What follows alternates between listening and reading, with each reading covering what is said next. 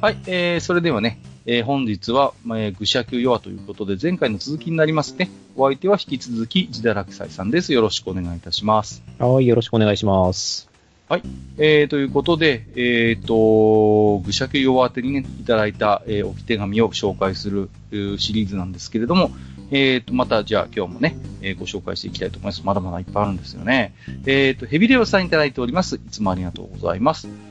愚尺弱の58回、59回拝聴アニメも原作も全く見ていないのだけれど、なんで高校生なのかは話を聞いた限り、ぶっちゃけ弾丸論破のパック、いやいや、インスパイアでしょう。えー、あちらは登場人物がみんな超高校級の〇〇で、ズバリ総理大臣やってた高校生もいましたし、あちらも人間離れした高校生ばかりでしたが、それが束になっても叶わないどころか惨殺されていきますから、ベクトルは全く違うようですけど、弾丸論破は面白いですよ。少なくとも2まではということでいただきましたけれども、はいはいはい。えー、これ、なんかあれですね、千田さんとマスターでなんか、撮ってましたよね。はい。はい、撮りましたね。はい、私も聞かせてもらいましたけれども。うん。はい。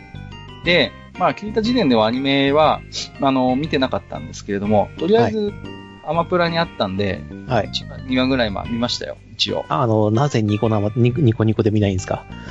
だってニコニコのコメントすごいことになってるんだもんだって。ニコニコのコメントで楽しまないと。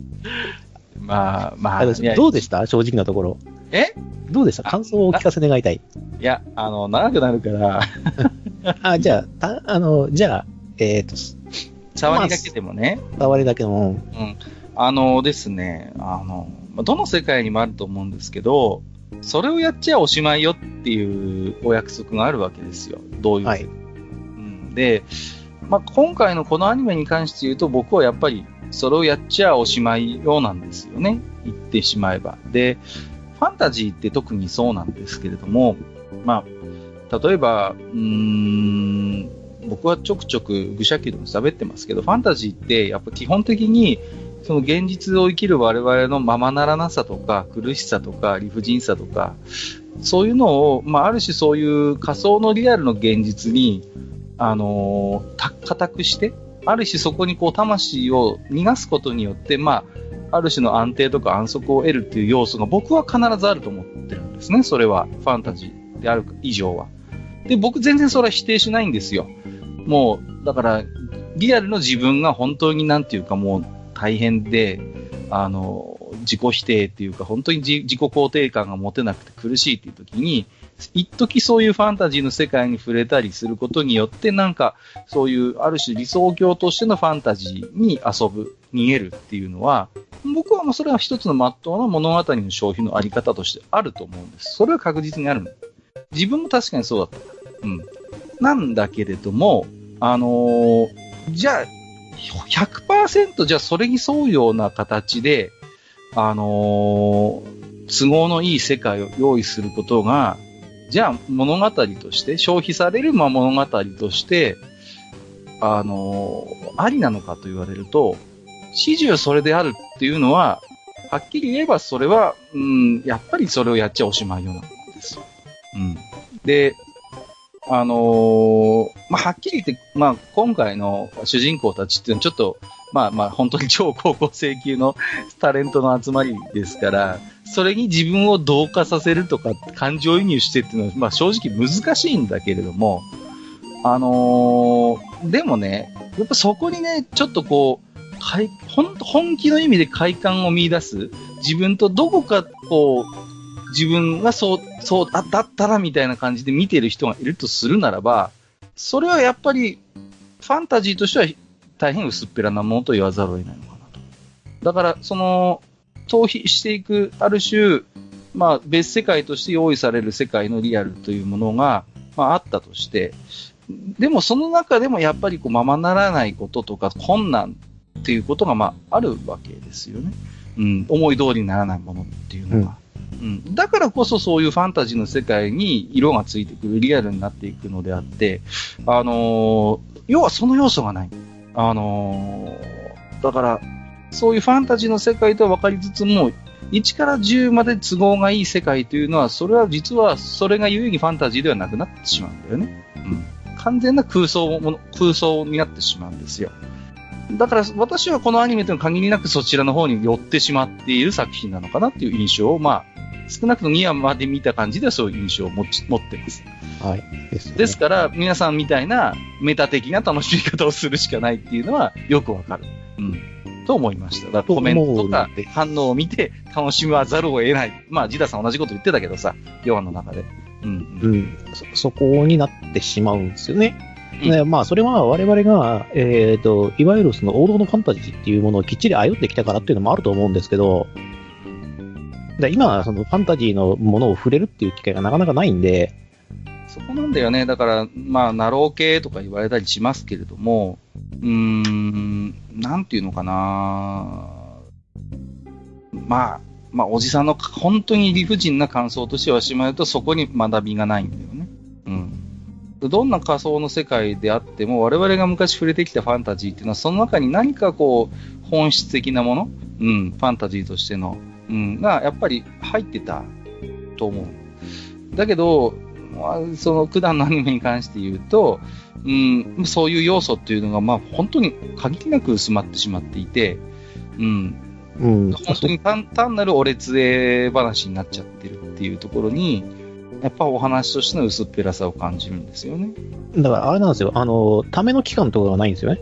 そうそうそうそう。だから求められて結果が出てくる世界。出てきちゃうから、全然なんですよ。だから生きるなら生きるで別にいいんですけども、それまでのその過程や何かっていう。そうつまりこう、押し込めていたものを爆発させるっていう作業がないから、ただひたすらにパンパンパンパンパンパンって爆発してるだけだから、はあ、綺麗ですね、みたいな感じで。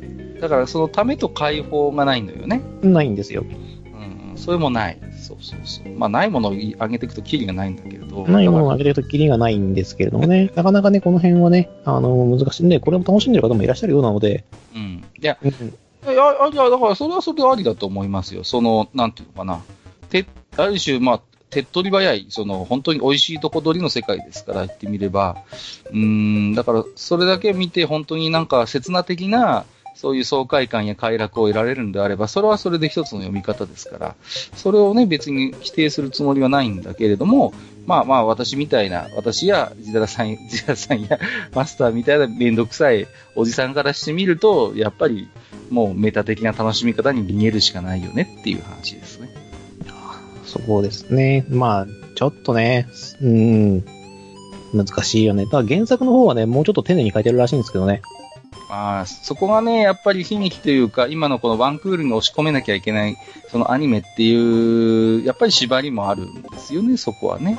うん、うんだとしても、もうちょっとこう主眼をこう、やりようがば、やりようがあるだろうってよ。あそれは、それは感じますね。うん、原作をチョイスしてアニメ化するっていうんだったら、なんかね、もうちょっとこうやりようがあったんじゃない ?13 にまとめるにしても。そうね。うんって思っちゃうんで、まあ、あの原作でまあ、ジダさん今回はね、まあ、マスターに無理やり誘われたある種被害者のような立場ですから。見始めた以上はね、しょうがないから最後まで見とろうかと思いますけどね、そのためにね、多分ね、ムカムカするんでしょうね、僕は。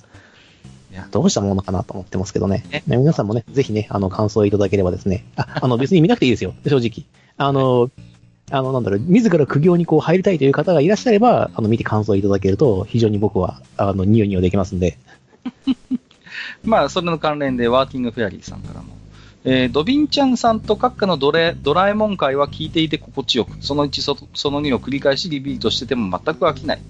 ジダラクサイさんとマスターの超人高校生会にもドラえもんの話が出てきたけど、温度差がありすぎて何とも言えない気持ちになるところまでがワンセットわらーっといただいていますけどえ。ー、どうも。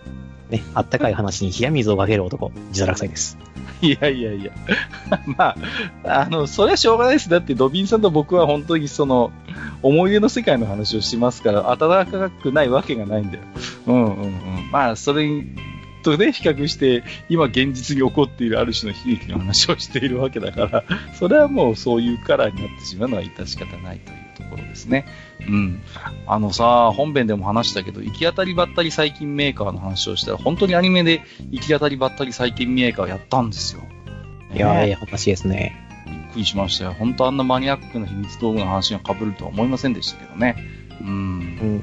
うん。実はね、ドラえもんもね、あの、ファンタジーなんでね、やってるああ秘密道具っていう形の魔法を使ってるファンタジーなんで、そうですね。うん。まあ、あれも本当によくできてるんですけども。そうですね。まあ、ファンタジーであり、まあまあ、やっぱ SF でありね、あの世界も一つ。うん。まあ、ちょっとドラえもんもね、語ると長いんで。長いんでね。私もね、あの、そうですね。あの、はい。あの、ドラえもんに育てられてる時期があるので、はいはいははい。僕の、あの、二次元の世界での英雄はドラえもんで、三次元の英雄はガチャピンなんで、い。なるほどね。はい。あの、ドラえもんというと実はテントウムシコミックスのゼロ巻が発売になるということで、ちょっと話題になってましてね。まあその原作のドラえもんの第1回っていうのはいくつか、まあ、あのバ、バリエーションがあって、まあ、それを集めたものっていうことで。まあ、ね、これはもちろん学年誌も含めた様々な雑誌媒体で並行的にドラえもんがね、書かれてたからっていう理由もあるんですけれども、うん。だから結構面白いですよ、その、第1話が全然違ってたりするんでね。うん。あとで、F 先生以外の方が書かれてるドラえもんっていうのも結構なボリュームであるんですよね。主に学年誌とか、あの、あとはその、企画もののね、そういう、なんていうのかな、大百科系なんか見ると結構 F 先生関わってないドラえもんよくあるのよね。うんうん。で、最近コナンもそれが顕著でさ。コナンもね、青山先生直接書いてないようなコナンの学習ドリルみたいな、ああ、なるほど、なるほど、なるほど。本みたいなのがね、あるんですよ、今。ああ、ありましたね。じゃあ、例えば、あの、ドラえもんで学ぶなんか数学ののなんかみたいなやつとか。で、子供心になんかドラえもんとのび太の顔違うな、みたいなさ。なんかいつも見てるドラえもんじゃねえなと思って、よくよく見たらなんか原作 F 先生で、あと実際に書かれてる方は別の漫画家さんみたいなことがよくあるんですよね。はい。えー、お次。半兵衛さん。TRPG 会を聞くたびに PC88 のアドバンストファンタジアンの BGM を思い出します。いや、いい曲ですね。そして最終的にカッカさんがヘッポコスカウト扱いされて、オチという流れが素敵です。ということで、ありがとうございます。はい。まあちょっと TRPG 会だけはね、演出として若干 BGM 挿入させていただいてるっていうことでね。はい。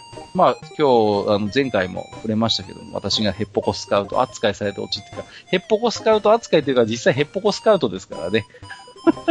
あのところね、なかなかこう、スカウトとしてこう、スパンとこういったっていうのがなかなか場面として、そうなんですよ。そう、能力はあるくせに残念っていうね。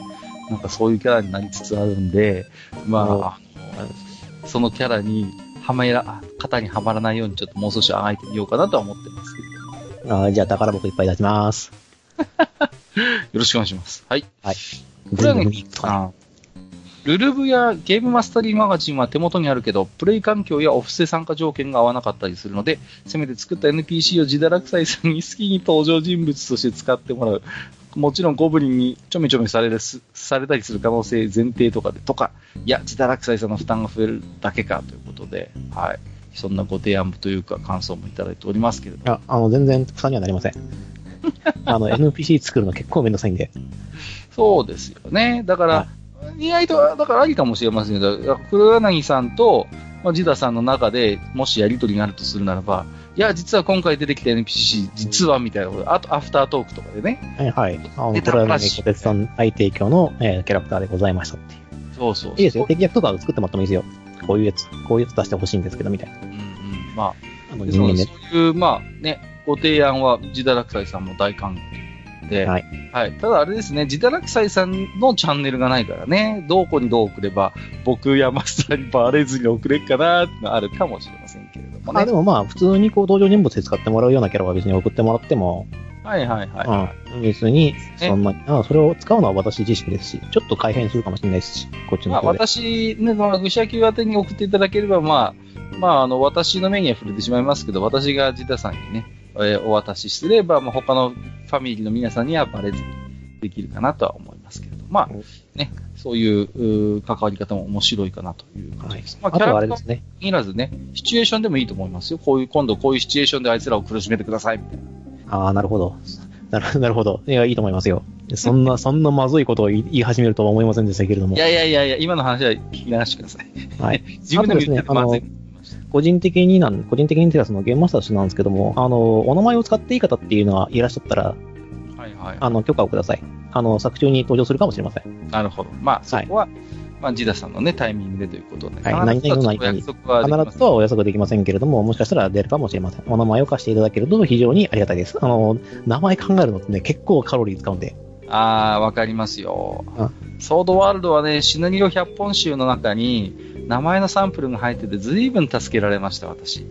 あの、大版の PC 版の攻略本も兼ねたシナリオ100本集だったかな？あありますね。ソードワールド、ブックだったと思います。あれに、付録としてお名前のサンプル集みたいなのが入ってて、私随分あそこからお名前拝借しましたもんね。うん、懐かしい。まあ、もしくはね、あの、私としてもその分かりやすいお名前っていうのは、できればつけたいんですよ。あの、アキンドウ全員デッセイとかっても一発なんですけど、うん、普通商人で結構金にあやめかみついですよっていうのをもう表すためだけのこの記号として使ってるんですよ。はい、あと、あの、幕まで使った、あの、ボコオケラッティのかな？作ったやつ。うん。うんはい、貴族としてその名前どうなんだって思ったんですけど、ちょっと面白いから俺が採用しちゃったんですけど。いや、まあ、まあ、本家のゴブニスレイヤーってそもそもこういう名詞にこだわりがないわけだから。だからまあ、そうですね。まあ、お遊びということなので、えー、まあ、ちょっとね、もしお貸しいただけるんだったら、こんな名前でどうですかみたいなうんうん、登場してみたいです。できればこういうキャラでっていうふうに言っていただければ、できる限りそういった、そういうようなシナリオをもしかしたら僕作るかもしれません。かもしれない。かもしれない。はい。ありがとうございます。はい。えっ、ー、と、大ボスさん。えー、愚者級 TRPG エピソード2を聞いての雑感。エピソード1で力士を NPC として動かした時のように、示談ダイスロールのみをプレイヤー側の誰かがやってみるのはどうだろう。デメを受けての、えー、っと、ロールプレイ自体は引き続き GM で、その方が GM が納得できそうということで、もう一つまとめてご紹介。私のような聞いている側からすると、ジダーも冒険の仲間なのだから、ジダー6ゾロからの情報出しに違和感はないのですけれど、GM 視点だと一人遊び感がすごいのだろうなと思いまして、乱文失礼しましたといただきました。はい、ありがとうございます。はい、ありがとうございます。はい。割とね、それをね、2回連続でやってるんでね。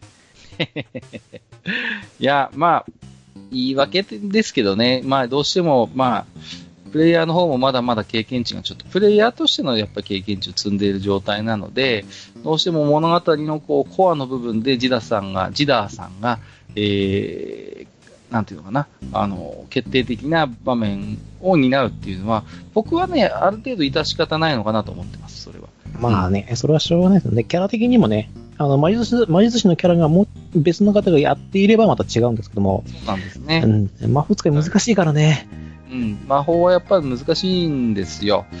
で、でも少しずつね、あのー、ゴリさんも、ドゥビンさんも、あの、スペルキャスターとしてだんだんこうね、あの、自分を出せるようになってきましたんで、まあ、その辺はね、もしかしたら少しずつジダーさんの存在感が、まあ、こう、いい具合に薄まってくれば、まあ、それは多分、ジダーさんや私としては、まあ、望ましい方向なんでしょうけれども、まあ、ちょっとそこはね、ちょっとね、なかなかね、ダイスの女神様も、あの、わがままでいらっしゃいますので、どうなるか、ちょっとまたなん、なんとも言えないところは。言えないですけどね。ただまあ、あの、今回の私の目っていうのは、いわゆる、どちらかというと持ってる方の目なので。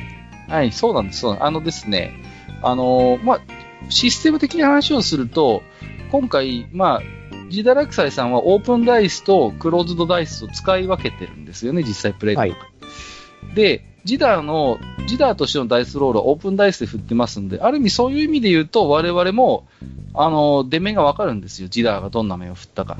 だからそういう意味で言うとね、あのー、思ったほどは、その一人遊び感はないですよ。あの、やってる側とすれば。うん。なんでそこはね、あまり大丈夫かなという感じをします。ちゃんとジダーさんの方で GM としての判定とジダーとしてのロールはちゃんとオープンクローズ使い分けていただいてますので、うん、そういう意味で言うとまあね、まあまあ、もっとまあ、なんていうかな、あけすけな言い方をすればジダの出目でズルはできない形になってますのでね。はい。はい。なのでジダはね、かなり優秀ですよ。あの、外すべきところでは一切外してないので。そうなんですよね。これがね、あの、いわゆる持っているっていう、僕が言ってるヒーローダイズっていうものなんですよ。本当そういう意味でヒーロー候補生ですよね。ここの時にピンゾロ出せるんだからね。出してちゃんと逆転ができるっていうことがあるので、僕の場合は。そのフォローができるその最強魔法を持ってますから、そういった意味でもやっぱ強いですよね。うん、それは、うん、はい、えー、ありがとうございます。えー、お次は月島さんですね。あ、すいません。えっ、ー、と、ハッシュタグ愚者級用の内容を紹介しています、今。えー、で、はい、いつものようにちょっと抜粋で、すみません。全部は紹介ちょっとしきれないんですけども、ハッシュタグ愚者級用の中からちょっと抜粋にてご紹介させていただいております。説明が前後しちゃいました。すいません。えっ、ー、と、月島さん、エピソード1.8、名探偵会拝聴タイトル通りの展開に笑いつつ、カリツカルさんの鍵開けと隠密成功に発撃派。パイニーさんの瞬間最大ダメージ更新と見せ場も満載でしたね。何より自堕落斎さんの即興シナリオが単体で成立しつつ世界観を深める話になっているのがすごい。安心しきりでした。といただきました。ありがとうございます。大丈夫。みんなできますよ、このくらい。いや、できないと思います。できるようになります。大丈夫です。なります。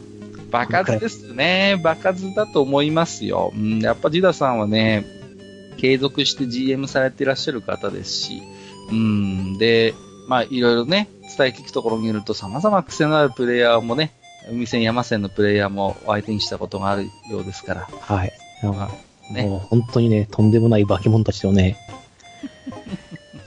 やり合って生きてるんでね、そう、その辺の経験を生きてると思いますよ。はい。うんまあ、経験もありますし、あの、その分の経験がやっぱ引き出しに入っているので、引き出し開けるとなんかあるんですよ、答えが。なんかなんだよね。はい。感覚はわかる。うん。感覚はわかります。なんかね、これでね、まあ適当に、適当にっていうわけじゃないんですけど、まあ、あの、本当の意味での適当にうん。やってて、で、私自身が、この少なくともあの、モードの周辺のマップとか、その世界観っていうのは僕自身が作ってる、あの、箱庭なんで、はいはい。そこはもうイメージを膨らませるっていうのでは、もう大大外しは絶対しないはずなんですよ。そうですね。ううん。あのーなんていうのかな、それがね、一つその、まあ、コツなんですよね。こう、ある程度、その地理的な場面を、あのー限定して、その中でいろいろ掘っていくっていうのが、まあ、一つお約束としてあってね。あのーなんだったかな、昔、ガープスルナルのサプリメントで、キメント市バドッカの特集した本なかったっけ？ああ、ありましたね。本当にそれこそバドッカです。そうだよね。はいそうそうそうそう。だから、ああいうことなんですよ、要は、その、バドッカのなんだっけ、タイトル出てこないんですけど、要は、キメント市バドッカで、ね、どんなお店があって、どんな人がいて、どんな神殿があって、みたいなのを、もう観光ガイドよろしく、丸々一冊情報としてギュッとまとめた本が確か出たんです。で、はい僕、その頃、あの、ガープスのマスターやってて、で、あ、こりゃいいやと思って、もう基本だからもう、そのバドッカの中での事件しか扱わないようなキャンペーンを半年くらいかけて7回ぐらいのシナリオでやったことがあるんですよ。随分助けられました。その一つの都市をこう掘り下げることによって非常にこうシナリオとしてまあ深みも出てくるし、まあ練りやすい場面が何たって限定されますからね。あの、活躍する場所がね。うん。で、なおかつ登場人物もその都市に住まう人々なんで、何回か出てくるとプレイヤーもね、その特徴とか性格を覚えてくれたりして、そうなってくるとますますプレイングが楽しいということがやっぱありますんでね。うんうんうんうん。だからね、そういう経験何度かしてますね、僕はね。うん。そうなん結構だからね、その大きい世界をやっちゃうと、そうそうそう。扱いきれなかったりとか、そのイメージを伝えきれない。あそのイメージを、GM のマスマスターのイメージをプレイヤーに伝える作業を毎回毎回やらなきゃならないからなんで、そうなんですよね。そうそうそうそうそうそう。そういう意味で言うと、やっぱそうやってある程度一つの都市に、まあ、あの、なんていうのかな、こう、限定させるっていうのは、大変その理にかなった、えっ、と、話ではあるんですよね。同じことがね、あれなんです。あの、モンスターメーカーの RPG でホリーアックスっていう、ああ、ありましたね。ね、ドラゴンブックで出てたと思うんです。うん。で、これもね、同じようなサプリメントで、ブルガンディドリームっていうのが、あの、出てましてね。これが、これもよくできてたのよ。これもやっぱり基本的なその一都市をテーマにしたサプリメントになっていて、うんで、これはね、まあ、も、も、あの、ガープスよりもっともっとシンプルなシナリオでね、あ、シンプルなルールで、すごい、あの、プレイする間口も広かったんですけれども、そんなモンスターメーカー、ホーリーアックスのサプリメント、ブルーガンディードリームもやっぱり僕結構活用させてもらって、これはね、面白いんだよね。ゲームブック的な楽しみ方もできて、非常に一人で読んでても面白いし、もちろんホーリーアックスの中でこのブルーガンディードリーム活用して遊ぶっていうこともガンガンできる。その場にその文庫本一冊あれば、もうそれだけで事件が発生して、シナリオが動くっていう、そういうすごい本なんですよ、ブルードリームって。うんうん。そういうやっぱり本をね、結構僕も活用してましたんで、そういうやっぱり非常にこう、地理的なね、縛りをつけるというのは、まあ、コツっちゃコツですねで。すね。まあ、そうですね。僕なんかだと、やっぱソードワールドで、あの、ノベルの方ですごく掘り下げてくれたんで、はい、はい、はい、はい、そうですね。あとはリプレイでも大抵どこかの、あの街が中心になったりするんで、そのあたりを全部読み進めていくと、自分の中でのイメージが増えて、じゃあ今回の舞台はここにしようっていうふうに。そうそうそう。やっぱりね、そうそう、ソードワールドノベル読んでると、やっぱオランとかの街のイメージはだいぶ掘り下げられると思うんですよ。そうすると、ね、あの、レックスに行くための都市みたいな。そうそうそうそう、パダとかレックスとかさ。うんそう今でもこういう名詞出てくるのがすげえな。やっぱ随分遊んでたんだな。いや、うんうんうん。だからそういうやっぱりえー下敷きがジダさんの中にもあるんだろうなというのは僕も。はい。ミステリオさん、次のです。えー文字起こしの労力はもろもろまで考えず申し訳ございません。これからも楽しみにしておりますということで、あ、これはあの、リプレイ集のお話をいただいた続きなのかなと思うんですはい、申し訳ございませんね。あの、ただね、文字起こしは大変なんです。マジで。いやいや、マジで大変だ。ミステリオさんが別に恐縮することはないんですよないんですよ。あね、の、ぜひね、ね、いただけるってことはそれだけ楽しみにしていただいてるっていうことなんで、それはすごいありがたいことで、はい。あのーまあね、確かに魅力はわかるんですよ。まあ我々こうやってプレイの内容をライブで撮って、ポッドキャストにしてますけれども、文字で読むとまた楽しさが違うっていうのは確かにわかるんだ。うんうん。僕も、それはね、よくわかる。あの自分がプレイヤーとして参加してたセッションのリプレイを、まあ、他のメンバーがね、文字起こししてくれて、まあ、同人誌で言ったことがあるんですけど、自分が読んでて面白いんだもんね。その場にいたのにさ。いや、だから文字の力すげえなと思うんですけど、うんうん。いや、だから、まあね、ちょっとなかなか労力的にね、あのーリプレイは大変かなとは思うんですけれども、ぜひまあ、今のところね、こう、公開停止する予定もありませんので、ERPG の録音すべてね、音源として。ですから、まあ、まずはちょっと、リプレイの代わりになるかわかりませんけど、ぜひね、ちょっと過去音声もまた、えー聞繰り返し聞いていただけると嬉しいのかなというふうに思いますよね。はい。はいえっ、と、本日最後のご紹介、クラゲさん。えー要は感想会でバーン様の話が出ましたが、私は知らなかったのか。大魔王からは逃げられないが好きですね。本来ゲーム進行上の制約だったイベント戦からは逃れられない仕様が絶対的強者の持つ凄みに昇華された瞬間だと思います。ということで、はいはい、大々話言いましたね。出てきちゃいましたね。これは有名ですよね。これはね、もう有名ですね。いや、これね、本当でも、クラゲさんのおっしゃるように、ゲーム上の制約をうまいことこう、物語の設定として、はい。あの、本当に昇華させたよなーって、僕もクラゲさんと同じ感想を持ってますね。大々のやっぱりすごいところって、まあ物語としてのその、まあ強度、あるいは熱量も高いんだけれども、かなちゃんとドラゴンクエストだっていうことをちゃんと踏まえた描写がきちんと要所要所であるのよね。うん。そうなんですよ。そこがね、素晴らしい。素晴らしいよね。うんうんうん。いや、本当にね、大変だと思うんです。げめちゃくちゃファンがいて、もう有名で人気があって、そう、誰もがなんかそのシステムを知っているような原作を持つゲームのね、漫画にするってさ、もういや本当は離れ技だと思うんです。うんうんうん。すごいよね。だからね。うん。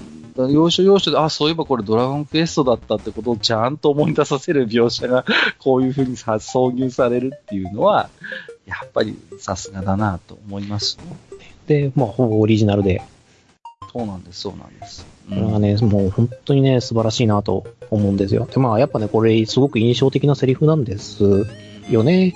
いや、絶望だからね、本当にね、本当に絶望するからね、ああ、もうダメだっていうね。そうこれはね、たまらないですね。でこれね、あの、実は、あの、まあ、あれからも何回もこう、ドビンさんと会って話してるんですけど、あの、えーでもまあ、そこは置いといて、あの、俺ね、ぜひね、この回はですね、アニメ化、まあ、もし、まあ、ちょっと厳しいんですけども、アニメ化した時にやってほしい演出があるんですよ。あの、A パート、B パートがやって終わりました。で、B パートの終わりのところで、ポップたちがみんなあ集まって、あばよって言って、ルーラで逃げる。そこで止まるんですよ。で、エンディングが流れます。はいはいはい。で、C パートでガイーンってなって、うん、うん、セリフ、大魔王のセリフが入って知らなかったのか、大魔王からは逃げられない。次回予告なし。絶望じゃないですか、本当に。これだって、当時味わった俺たちの絶望を味わってくれっていうふうに、初見の人たちは。いやーまあね、いや、わかりますよ。言わんとすることはね。もうね、たまらないですね。はいはいはい、そうですね。いやー、まあ本当にね、ちょっと、僕もね、なんかいろいろ、あの、代々の連続シリーズは何回かお気に入り聞き直したりもしましたけどね。うん。やっぱこう、ゲームのドラゴンクエストの、まあ、シナリオって、まあ、堀裕二さんがね、と特に初期の頃はもうほぼ主体的に全て書いてらっしゃって、なんていうのかな、独特のこう、軽さ抜け感があるじゃないですか。こう、うん。必ずしもこう、なんていうかな、あのー、深刻シリアスなものばかりではなくて、ある種の軽さとか、こう、ちょっとホッとするような場面が必ず入ってくるじゃないですか。だから、それがね、実は、ジャンプ的少年漫画の熱量とは必ずしも相入れるものじゃないのよね、実は。うん、そうですね。まあ、堀おじさん自身が、まあ、ジャンプとの関わりは非常に深いものがあって、それ自体は全然に関係がないとは言わないんだけれども、じゃあ、あの頃のジャンプの少年漫画の王道的なそういう話と、堀井さんのそういうテイストっていうのが必ずしもシンクロしてたかというと、実はそうでもなくて、そこがその代々がやっぱり、ちゃんとその、あのー、少年漫画として熱い展開、熱量の高い物語にやっぱり仕立て上げているってところはやっぱり、ものすごいやっぱり生き量があるからこそなんだと思うんですよ。そこは。だから、絶妙なバランスなのよね。あんまりそれがウェイトが高くなると、ドラゴンクエストの色からどんどん離れていってしまう。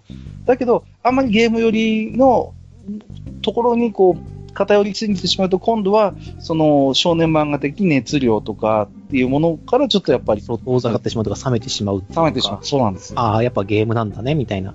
そうそうそうそう。やっぱりゲームだよねっていう。だから、そこのね、ちょうどいいところをね、よくぞこのバランス感覚。そう。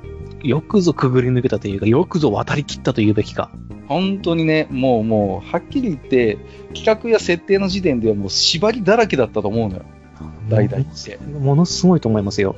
うんうん、あの、もしその話が出てなかったとしても、うん、あの、原作者の方とかその方たちがものすごく自分自身でやっぱ事情自爆したと思うんですよ。ドラクエをやるんだぞっていう。そうそうそう。あのドラクエの漫画っていうことになるわけだから。いやー、だからね、まだちょっとね、いやいや、まあ、あの、ドビンさんとジダさんだったら、まだまだ大々の話は何本でも取れるとは思うんですけど。何本でもいけますよ、正直。だってまだ語ってない人物いますもん。だって、あの、主人公サイド全く語ってないですからね、うちら。ら単行本一冊あたりでなんか10本ずつぐらい取れそうだからさ。いや、1話につき1話いけますってば。だから、1話30分で語るっていうね。語るっていう。超大シリーズになるよね。超大シリーズ。だってこの間もちょっと、あの、は話してて、俺、ちょっと今、受け身返してて、こういう説あるんだけど、どうよって言った時に、あ、それ確かに考えたことなかったけど、ありえますねっていう 話があったんですから。なるほどね。はい。まあね、ちょっとまた何かそういう、はい。まあ、愚者級ファミリーの皆さんがね、面白い話をしているときはね、ちょっとなんとか撮っていただいて、はい。えー、ご提供できるものは皆様にも聞いていただければなと思っております。はい、えー、ということで本日はですね、前回に引き続きまして、弱通信ということで、えー、愚者級弱宛てにいただいた置き手紙並びに、ハッシュタグ、えー、愚者級弱をつけていただいたつぶやきから、えー、抜粋にてご紹介をさせていただきました。いやね、結構弱宛ての置き手紙もね、えー、ありがたいことにたくさんいただいて、ちょっとね、間隔空いちゃうんで、えー、お待たせしてしまうかなとは思うんですけれども、このようにご紹介させていただきますので、またお気軽に感想などね、えー、お寄せいただければと思います。はい、えー、ということで今回も弱通信お相手をさせていただきましたのは、私こと、閣下と。はい、私こと、ね、いつもの便利屋、自堕落斎でした。本日もご聴取いただきましてありがとうございました。はい、ありがとうございました。